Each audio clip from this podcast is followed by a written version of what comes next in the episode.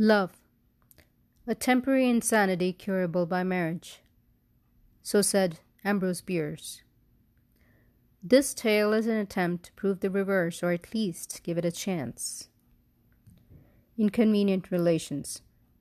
A novel by Simi Rao. Prologue. Her heart fluttered as she heard the key turn in the lock. She quickly adjusted her maroon silk sari with the yellow border the one that had caught his eye and waited for his footsteps.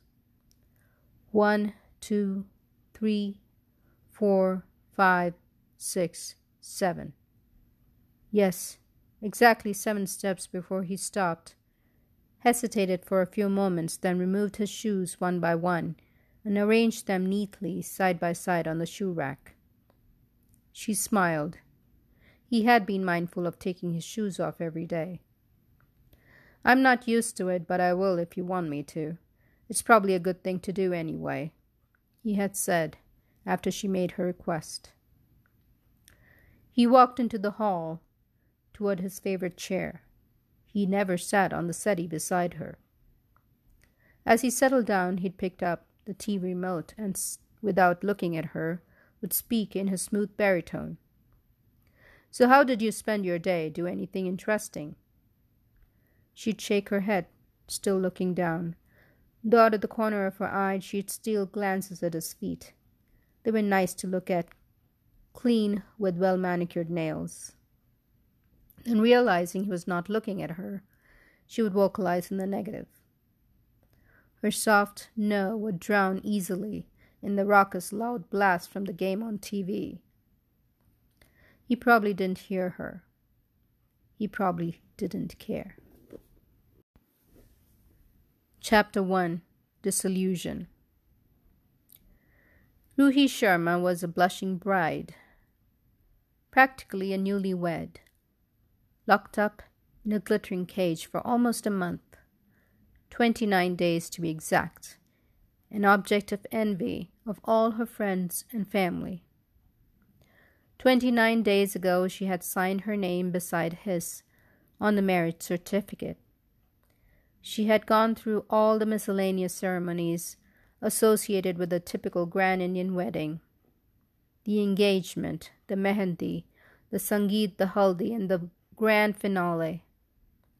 Her father had spared no expense until finally her betrothed had staked his claim by placing the sindoor on her forehead and tying the mangal sutra around her neck.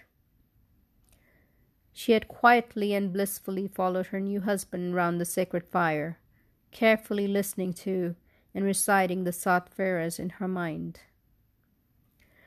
Ruhi was the very beautiful and accomplished daughter of Amrit and Devyani Sharma, the apple of their eye, and they had left no stone unturned in raising her the best way they possibly could. Friends and family were surprised for not only had Ruhi been provided with a good education, she held an MBA from a leading institution, but her parents had also made sure she was adept in other skills that a well bred, traditional Indian girl is desired to be proficient in. Therefore, nobody marveled when marriage proposals came pouring in from all directions. But the Sharmas were choosy they wanted only the best for their golden child, and they did get it, or so they surmised. The idea of giving their daughter's hand in marriage to the well accomplished son of the most well known family in Chandigarh was beyond their wildest imagination. It was wilder because they hadn't gone in search of it. Rather, it had come and landed in their lap. Shan, the youngest and most eligible of the Ahuja clan, was 27. A fresh aerospace master's grad from a premier engineering institute located in the LA County of California in the United States. He had already bagged a plum job in a leading aeronautics and space exploration company in sunny LA. My son makes interplanetary spacecraft.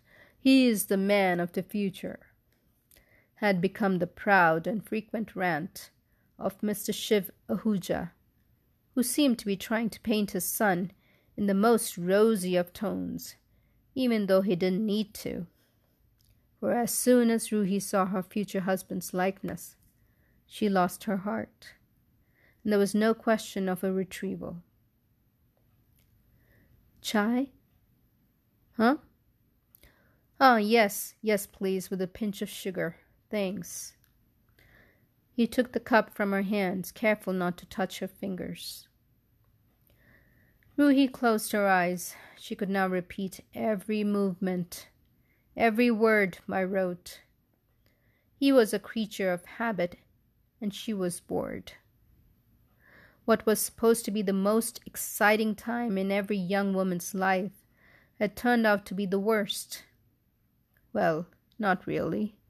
He wasn't mean, rather, he was a perfect gentleman. Too perfect. Oh, how she wished he would scream or be mean and nasty, or at least that would bring some excitement into a not so happening life. Ruhi laughed, pausing as she brushed her long black hair, rather hysterically. The bombshell had dropped on the wedding night. Sean had walked into the room late as she sat there, a shy bride in all her wedding finery, waiting, nervous yet excited at the same time, to meet the man she had hardly spoken to or looked at. What would he say, talk about, or do? She had heard a lot of stories about what to expect, some factual and some fabricated. Her friends had prepared her well but she wanted her own wedding night to be special, unique, and it was. Sitting down on the bed in front of her, he had taken her hand in his and said very gently, as if to tone down the trauma, I bet you are one of the most beautiful brides in the world, but I'm sorry I cannot make love to you. There is someone else. Not sure if she had heard right, Ruhi had watched, puzzled, as she lay down on the mattress and turned his back to her. What was that? A plain and blunt dismissal of her dreams, her life? Was that all? Chapter 2 Compromise Ruhi had lain awake all night, quite unable to digest the shock. Was this really happening to her, Ruhi Sharma, for whom receiving love notes and from potential suitors had become as routine and sundry as brushing her teeth? Could a man really reject her, her own husband at that? It was hard to absorb. The following morning, Sean found Ruhi sitting in the same position he had left her in the night before. Feeling sorry, he made an offer. You can opt out right now. I expect you would want to do so. Don't worry, I will take care of everything. Turning to him with an unusually serene expression in her tired eyes, she said, No, that is not an option. I can't be the cause of distress to my parents. I'm willing to carry on with the charade, that is, if it's all right with you. Sean wasn't just disappointed, he was taken aback. This was highly unexpected. It was meant to be only a small complication, but now all his plans had gone awry. He had clearly informed his father about his ongoing affair, but Shiv Ahuja, being who he was, had dismissed it. Oh, so you're playing around with a white woman? Well, that happens, my son, and it doesn't matter. But it matters to me, Dad. I love her. And does she love you? I think so. Yes, I'm pretty sure about it. He replied, albeit a little doubtfully. Then is she willing to marry you and be my bahu? Sean had averted his eyes in embarrassment. She mm, can't. She's already married. It's it's complicated. Oh, so that's the situation, Shiv had beamed. And here I was straining my brains, wondering why my son hadn't hooked up with a girl yet. Sean by no means was lacking in looks. He was unusually handsome, of good build, and above average height. He liked to maintain an athletic physique with regular exercise. But despite being inundated with innumerable suitable matches, each woman's family willing to part with unbelievable amounts in dowry, he had steadfastly declined. He had even refused to pay a visit to his hometown until now, his hand finally being forced by the news of his Dadaji's terminal illness, whose final wish was to see his youngest grandson married and settled in life. But what Sean lacked in moral makeup, he made up with his integrity. I don't want to live under false pretenses. I do not want to be instrumental in ruining an innocent life. Then are you willing to let Papa Papaji go to his deathbed with his final wish unfulfilled? Do you want the shadow of his regret to cloud the rest of our family's future? His father had asked him. Sean wasn't too pleased, but his father was leaving him with no real options. Just get married to this nice girl, bid farewell to your Dadaji. Then you can do whatever you wish. Get a divorce, or, if you're a real man, carry on at both ends. Neither party need know. She winked conspiratorially while giving Sean a sound thump on his back. His son wasn't surprised. For a long time he had suspected that his father ran more than one household, and his long suffering mother probably knew but was too tired to fight it. He went through with his farce. No one raised a finger. Fortunately for Sean, it appeared his grandfather had been holding on to his last breath for this particular event before he gave up and was declared free from this world. But undoubtedly, the extent of his alarm was immeasurable when Ruhi refused his offer of an amicable separation. He was flummoxed. Why did he have to carry on living a pained existence with this girl until she made up her mind to set him free? She was being unreasonable. But, uh, but I can't. Carry out the duties of a normal husband? She asked without hesitation. Sean was surprised. Yes, he said. I don't expect you to, especially after what you told me last night. But can we maybe give us a chance? There was a desperate note of a plea in her voice.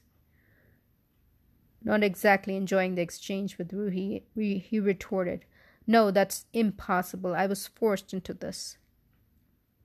The words were out before he could take them back.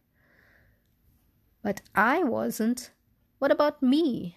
Where is my fault in all this? Sean glared at the ceiling. Why, was he being made to feel guilty? Well, that was the reason for my offer. You can end this now, and you will be free to start a new life again. He looked eagerly at her. This was the opportune time to get his way. She laughed. That's easy for you to say. You are a man. But in this society, a woman rejected after marriage is like a pariah. All the men who used to flock around me would not even consider looking at me again. Thanks to you. She continued with a wry smile. Besides, what about my parents, their dreams? What about all my father had to go through to get the best possible match for his only daughter? Sean closed his eyes. He hadn't realized. Things were much more complicated than he had imagined. Then she said in a much calmer tone, I request you to think this over because it doesn't affect just the two of us. It does a lot of others, those whom I love and care for about and beyond myself. Perhaps if you give it a month or two, we could develop differences. I could tell my father I can't stay with you, that we don't get along, and you'd understand. It won't be as harsh, and you would be free to do as you please. Looking at her, Sean wondered. Did she really mean what she said? It's just a request, she said again. He nodded, but was silent. He needed some time to think.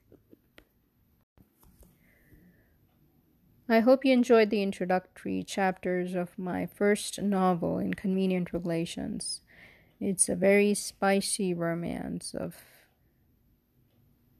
what appears kind of reluctant in the beginning uh, between Sean and Ruhi. Uh, there are quite a few twists and turns and intrigue. Um, we'll be up with the future chapters soon. Meanwhile, if you're in a hurry to read, you can always get it on Kindle or order the paperback on Amazon. Signing off. Have a good weekend.